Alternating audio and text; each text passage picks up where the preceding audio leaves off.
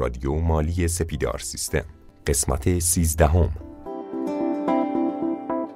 سلام به همراهان رادیو مالی. امیدوارم که حالتون خوب باشه. یکی از شنوندگان رادیو مالی به ما پیشنهاد داده بود که محتوای متنی هر پادکست رو به صورت مختصر و مفید به اون اضافه بکنیم. زیر هر پادکستی که داخل سایت آپلود میشه حالا صفحه اختصاصی رادیو مالی رو حتما دنبال می‌کنید. اونجا یه مطلب مختصر و مفیدی گذاشته شده. علاوه بر اون داخل اپلیکیشن هم در پایین هر صفحه‌ای که دارید گوش می‌دید یه علامت سه نقطه وجود داره. روی هم که کلیک بکنید یه متنی هستش در مورد محتوای اون فایل صوتی که دارید گوش می‌دید.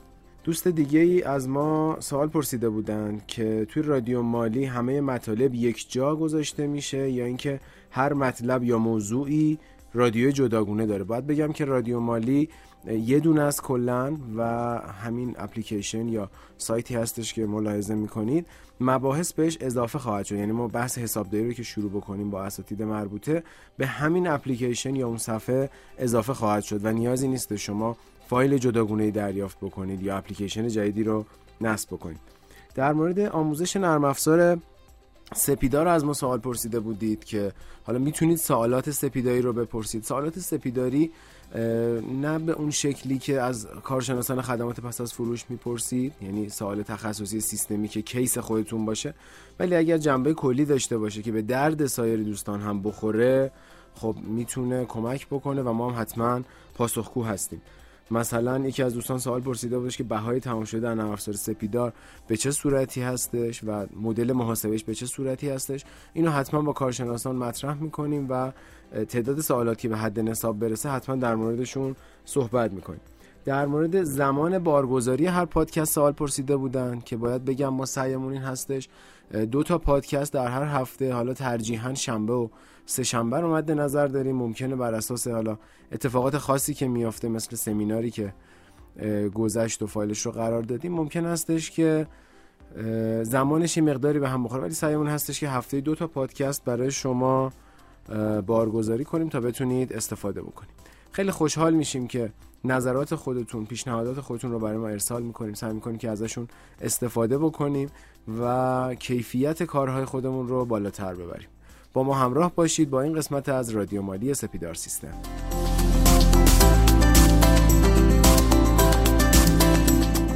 مطابق قسمت های قبل در حوزه مالیات در خدمت استاد فرشید رستگار هستیم. تو قسمت قبلی در مورد ماده 105 مالیات های مستقیم صحبت کردیم. تبصره های گوناگونی داره این ماده و می‌خوایم تو این قسمت در موردشون بیشتر صحبت بکنیم. استاد سلام در خدمت شما هستیم. منم سلام عرض می‌کنم خدمت شما. امیدوارم حالتون عالی باشه. مرسی از اینکه اهمیت ماده 105 رو اول بحثمون گفتین. ببینید دوستان ماده 105 و هفت تبصره که داره بسیار مهمه. و ما یک مقدار بیشتر دربارهش صحبت می‌کنیم چون اگر ماده 105 قشنگ فهمش و اون مطالبی که داره ما میرسونه اگر که ما بتونیم تو این زمینه موفق باشیم خیلی از مسائل جلوترمون خود به خود حل میشه. اگر موافقیم بریم اول خود ماده 105 رو. یک مقدار موشکافانه تر بررسی بکنیم و بریم سراغ تبصره هاش بسیار عالی. خیلی خوب. ببینید دوستان ما خود ماده 105 سه خط و نیمه ولی انقدر مطلب توش زیاد داره که من سعی می‌کنم یک مقدار با ریتم تندتر این مطالبش رو بگیم ماده 105 چی میگه؟ میگه جمع درآمد شرکت ها و درآمد ناشی از فعالیت های انتفاعی سایر اشخاص حقوقی. سوال اول چرا سایر اشخاص حقوقی رو از شرکت ها جدا کرده؟ جواب قانونگذار خیلی هوشمندانه اومده گفته تمامی اشخاص حقوقی. چون ما ممکنه یک مؤسسه داشته باشیم ممکن اصلا اتحادیه داشته باشیم. فرق نمی‌کنه. پس نتیجتا اومده گفته شرکت ها و سایر اشخاص حقوقی. از منابع مختلف در ایران یک شرکتی یه شخص حقوقی ممکنه. یه سری فعالیت های عملیاتی داشته باشه. یه سری درآمدهای غیر عملیاتی. مثلا یه شرکت کارش صادرات وارداته. ممکنه خرید فروش ملک هم انجام بده. همون شرکت. پس این میشه دو تا منبع. پس نتیجتا تا اینجا تمامی منابعش. در ایران یا خارج از ایران ممکنه یه شرکت پیمانکاری مثلا توی ترکیه داره کار می‌کنه. درسته؟ توی ترکیه داره کار می‌کنه. اون درآمداش که وارد ایران میشه مشمول مالیاته. تا اینجا پس از وضع زیانهای حاصل از منابع غیر معاف. جلوتر ما تو بحث هزینه ها که ورود بکنیم که بحث بسیار مهمه. تو بحث هزینه ها این موضوع رو کاملا بهش می‌پردازیم ولی تا اینجا داشته باشیم که وقتی میگه پس از وضع زیان های حاصل از منابع غیر معاف ببینید دوستان اگه یه شرکت معاف باشه وقتی میگیم معاف نرخ صفر رو ما داریم. چون توی بحث معافیت که ورود بکنیم ما تفاوت بین نرخ صفر و بحث معافیت رو میگیم. اگر یه شرکت مثلا کار صادراته ماده 141 این نرخ صفر دیگه یعنی اگر تکالیف انجام بده از مالیات یعنی مالیات پر... لازم نیست پرداخت کنه اصطلاحا معافه. اگر این بیاد یه سری زیان اعلام بکنه تو ماده 147 ما اینو داریم. اونی که معافه دیگه هزینهش هزینه قابل قبول نیست. پس بر همین میگه میگه پس از وضع زیانهای حاصل از منابع غیر معاف. فقط اونی که غیر معافه زیانش پذیرفته شده هست. و کسر معافیت های مقرر ممکنه مطابق فصل معافیت های قانون مالیات مستقیم مثلا ماده 132 مثلا تولیدی هایی که اون شرایط خاص خودش داره که توی پادکست های بعدی پیشنهاد می‌کنم حتما دنبال بکنید. خیلی مباحث جذاب از باب معافیت ها و هزینه ها داریم جلوتر. حتما میگیم این رو باز می‌کنیم. به استثنای مواردی که طبق مقررات این قانون داره نرخ جداگانه می‌باشد. واسه اکثر دوستان سواله. این استثنایی که اینجا میگه چیه؟ من ادامهش رو می‌خونم بعد این استثناءات رو میگم. مشمول مالیات به نرخ 25 درصد خواهد بود. اصلا ماده 105 هدف اصلیش اینه. بیاد بگه آقا جان یه شرکت یه شخص حقوقی مالیاتش 25 درصد سوده. تموم شده رفت. حالا خط قبلتر که من گفتم توضیح شدم استثناء کجاست؟ دو تا ماده است. ماده 143 و ماده 59 143 دو تا باز نرخ داره. در رابطه با سهام داره صحبت می‌کنه. میگه سهام. اگر بورسی باشه یه نرخ داره. غیر بورسی باشه یه نرخ دیگه داره. غیر بورسی باشه. 4 درصد مبلغ اسم میشه. بورسی باشه نیم درصد تو قانون نوشته. الان شده یک دهم درصد. که شورای همگی اقتصادی این موضوع رو دوستان اگه رفتین سراغ قانون دیدین نیم درصده. الان که داریم صحبت می‌کنیم پایان سال 97 این یک دهم درصد ها بخشنامه هم شد. اما ماده 59 چی میگه؟ ماده 59 میگه همین شرکته. اگه بیاد نقل و انتقال ملک انجام بدهد مشمول دو مالیاته. اگه ملک مسکونی باشه فقط یه 5 درصد ارزش معاملاتی بهش می‌خوره.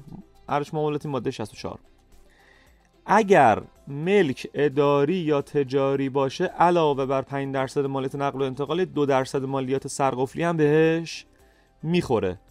پس به استثنای این دوتا ماده و این چهار تا نرخی که الان گفتیم 25 درصد یادتون باشه دوستان. پس نتیجتا یه بار جمعبندی بکنیم. ماده 105 میگه یه شرکت اگه سود کرد یه شخص حقوقی اگه سود کرد 25 درصد باید مالیات بده. به استثنای این چهار تا موردی که ما گفتیم. من یه مروری بکنم روی استثناء بله. چیزی که من متوجه شدم البته ما دو تا ماده داشتیم 59 و 143 که استثناها رو میومد یعنی منظور متن قانون از استثناء این دو تا ماده بودش. تو 143 باز دو صورت بودش سهام بورسی و سهام غیر بورسی که تو سهام غیر بورسی چهار درصد بله. و تو سهام بورسی نیم درصد که جدیدن به یک دهم درصد رسیده گویا تو قانون و ماده 59 هم که میادش در مورد نقل و انتقال ملک میگه که در مورد ملک مسکونی 5 درصد و در مورد ملک اداری و تجاری علاوه بر اون 5 درصد یک دو درصد هم لحاظ میشه. دقیقا درسته. مرسی از جنبندی شما. حالا بریم سراغ تبصریه که ماده 105 تبصریه کش چی میگه؟ میگه در مورد اشخاص حقوقی ایرانی غیر تجاری نکته اول. به چه اشخاصی میان غیر تجاری دوستان غیر تجاری یعنی توش کالا نباشه. مثل چی؟ مؤسساتی که دارن خدمات ارائه می‌کنن. به میگن غیر تجاری ادامه که منظور سود تقسیم نشده اند. پس ما بیایم فکر کنیم ببینیم که کدوم مؤسسات هستن که هم غیر تجاری هن هم به منظور, به منظور تقسیم سود تأسیس نشدن. چی به ذهنمون میاد؟ فکر می‌کنم خیریه ها تو ذهنمون بیاد. درسته؟ پس نتیجتا داریم مثلا میگه در رابطه با خیریه ها خیلی جالبه. میگه در صورتی که دارای فعالیت انتفاعی باشند اینا هم باید مالیات بدن. پس تبصره خیلی جالب داره میگه. میگه پس اگه یک مؤسسه یا شخص حقوقی غیر تجاری باشد که به منظور تقسیم سود تأسیس نشده است مثل خیریه ها که مثال بارزشه میگه حتی این خیریه حتی اگر این فعالیت انتفاعی داشته باشه باید مالیات بده. همون 25 درصدی که تو صدر ماده 105 ما گفتیم. این از تبصره یک. اما بریم سراغ تبصره دو ماده 105 که در رابطه با اشخاص حقوقی خارجیه. شاید واسه شما هم سواله که آقا اگه یه شخص حقوقی خارجی یه شرکت خارجی توی ایران بیاد فعالیت بکنه این مالیات چجوری حساب میشه؟ خیلی جالبه. تبصره دو میگه اونایی که به وسیله میگه یا شعبن یا نمایندن یا کارگزارن فرق نمی‌کنه. کلا فهوای تبصره دو یا محتوای تبصره دو اینه.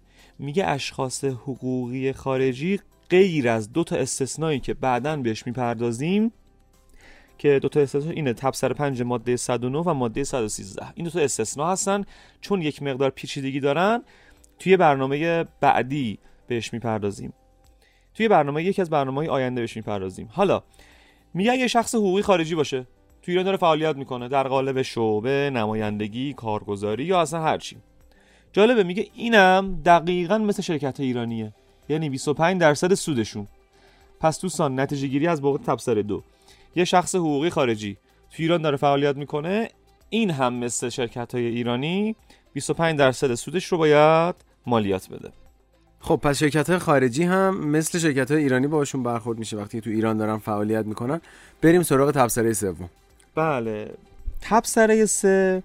جالبه. میگه اگر که میگه در موقع احتساب مالیات بر درآمد اشخاص حقوقی اما از ایرانی خارجی فرق نمی‌کنه. مالیات هایی که قبلا پرداخت شده است با رعایت مقررات مربوط از مالیات متعلق کس خواهد شد و اضافه پرداختی از این بابت قابل استرداد است. ببینید دوستان ما قبل از سال 95 یه ماده بود ماده 104 که مالیات تکلیفی خیلی معروف بود. الان حذف شده البته. این مثال بارزش همون مالیاتی بود که توی سال یه شرکت باید پرداخت می‌کرد از بابت یه سری خدماتش یا کالاها که تو ماده 104 اومده بود. بعد اینایی که طی سال می‌داد موقعی که می‌خواد مالیات بده اون موقعی کم می‌شد.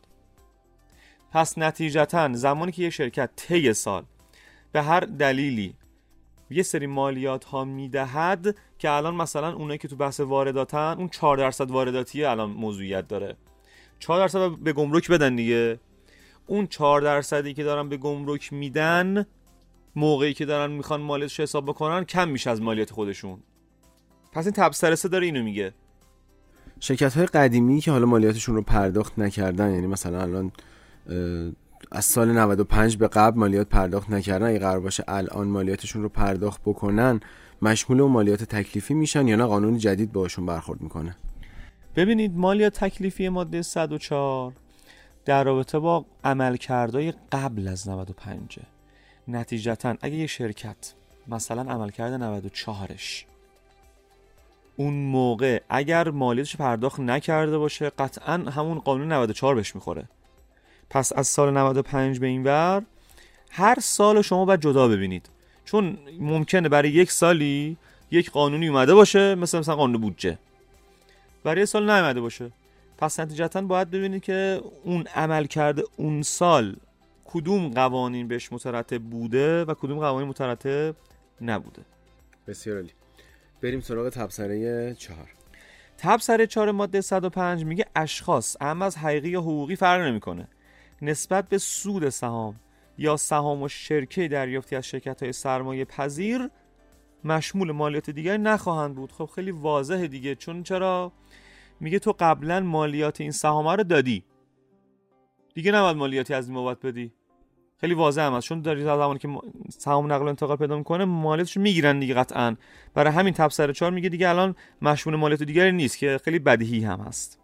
خب رسیدیم سراغ تبصره 5 تبصره 5 میگه در مواردی که به موجب قوانین مصوب وجوهی تحت عناوین دیگری غیر از مالیات بر درآمد از معخذ درآمد مشمول مالیات اشخاص قابل وصول باشد مالیات اشخاص پس از کسر وجوه مزبور به نرخ مقرر مربوط محاسبه خواهد شد. مثال بارزش اینه. فرض کنید یه شرکتی میاد یه سری املاک. خدمت شما عرض که طی سال واگذار می‌کنه طبق ماده 59 که مطابق ماده 59 بعد مالیاتش هم قطعا پرداخت بشه. میگه اگر این همچین مواردی بود این مالیاتی که طی سال داده کم میشه از اون مالیاتی که در آینده می‌خواد اینو پرداخت بکنه. پس یادتون باشه دوستان کلا هر اقدامی که قرار انجام بشه باید براش یک رفرنس یک مرجعی وجود داشته باشه.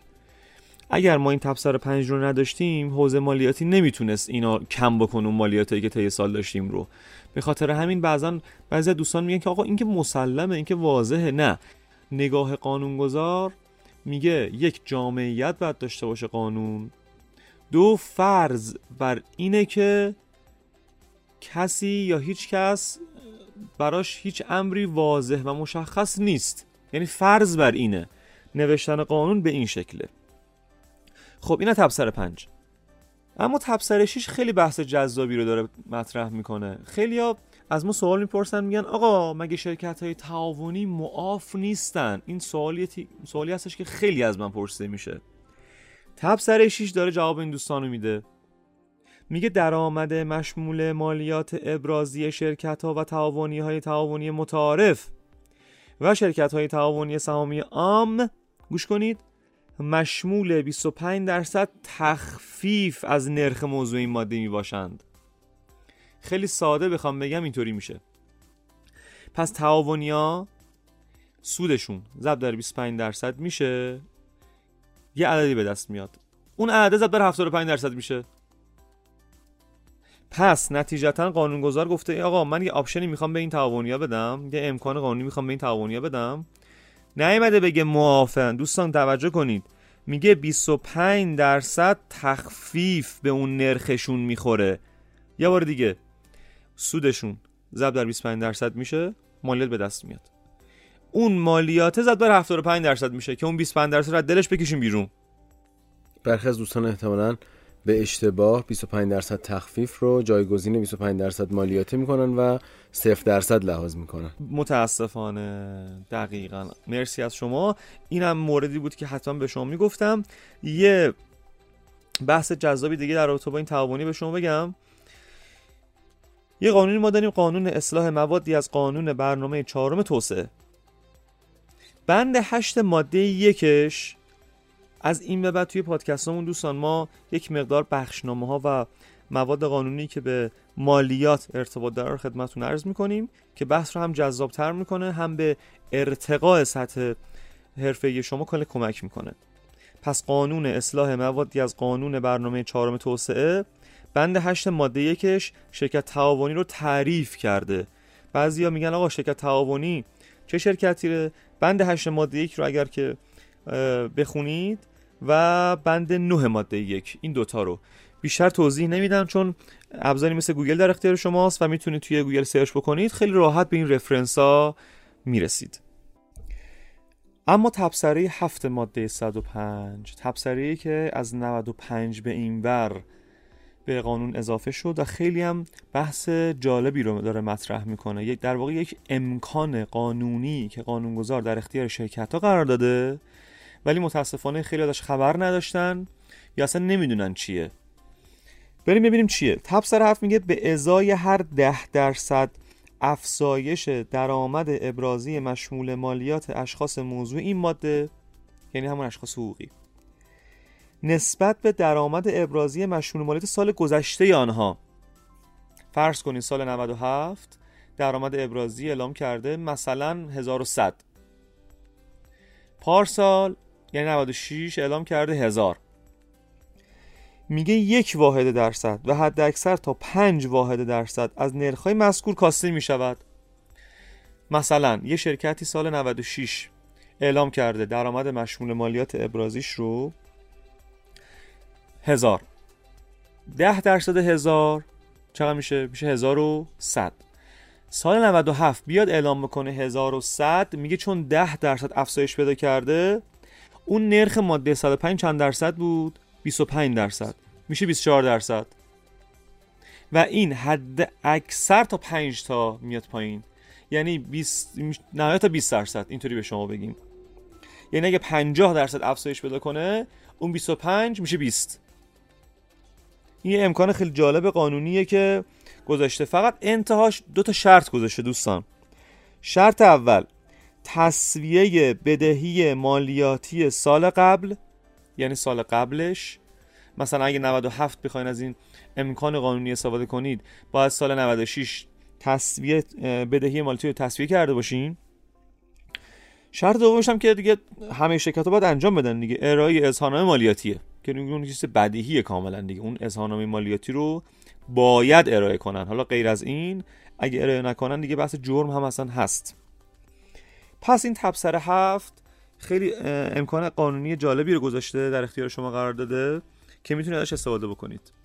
یه مقدار جالب شد چون که بحث جذابی بودش. فکر می‌کنم چیزی که اونجوری که من متوجه شدم ده درصد افزایش درآمد نسبت به سال گذشته باعث میشه که من یک درصد تخفیف مالیاتی بگیرم. دقیقا درسته؟ دقیقا درست خیلی جالبه که این یک درصد تا پنج درصد یعنی پنجاه درصد رشد داشته باشم تا پنج درصد تخفیف می‌گیرم و از اون کمتر امکان پذیر نیست. دقیقا درسته. بسیار عالی. حالا در رابطه با این مورد دوستان یه رأی شورا داریم که عزیزانی که علاقه مندن برن این تبصره هفت رو بیشتر دربارش تحقیق بکنن این رأی شورا در قالب بخشنامه شماره 200 96 158 مورخ 7 12 سال 96 توی گوگل اگه search کنید خیلی قشنگ میاره بخشنامه رو بر شما میاره. پس شد.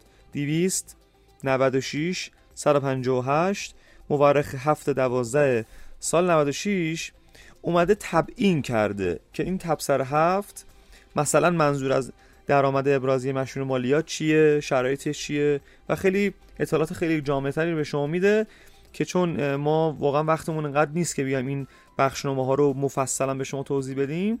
پیشنهاد می‌کنم که حتما این رو بخونید و اگر سوال داشتین از طریق اون کانال های ارتباطی که اول هر پادکست به شما میگن سوالتون رو بپرسین که انشالله بتونیم پاسخ سوال شما رو هم بدیم. خب فکر می‌کنم ماده 105 تبصراش رو کاملا بررسی کردیم و برای این قسمت کافی باشه چون که مدت زمان یه مقداری طولانی هم شد این سری ولی فکر می‌کنم که لازم بود به صورت جامع و کامل کنار همدیگه داشته باشیم. این موارد قانونی را ممنونم از شما که وقت گذاشتید استاد و مثل همیشه ما رو همراهی کردید. مرسی از شما و واقعا لازم بود که ماده 105 رو برای یک بار ما به صورت جامع و خیلی کامل بگیم. امیدوارم که مفید و فایده بوده باشه. شنوندگان عزیز خیلی ممنون که وقتتون رو در اختیار ما قرار می‌دید. خوشحال میشیم که نظرات خودتون رو برای ما بفرستید. و پیشنهادی اگر دارید در جهت بهبود پادکست های رادیو مالی برای ما ارسال بکنید تا ما بتونیم از اونها برای بهتر شدن پادکست های آتی استفاده بکنیم. با رادیو مالی همراه باشید.